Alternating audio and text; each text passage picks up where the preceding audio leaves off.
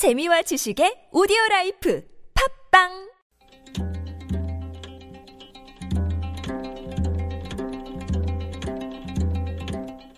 한문학자 장유승의 길에서 만난 고전. 연암 박지원의 허생전은 허생이 아내의 구박을 받는 장면으로 시작합니다.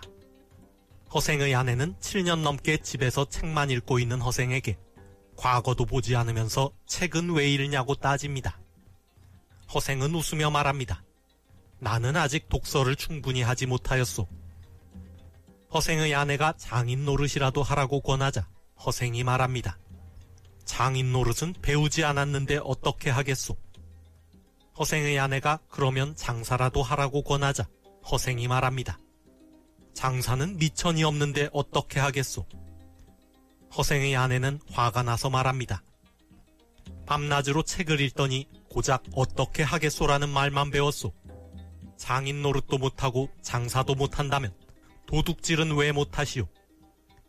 결국 허생은 아내의 성화를 이기지 못해 집을 나가지요. 그 이후의 이야기는 아시는 대로입니다.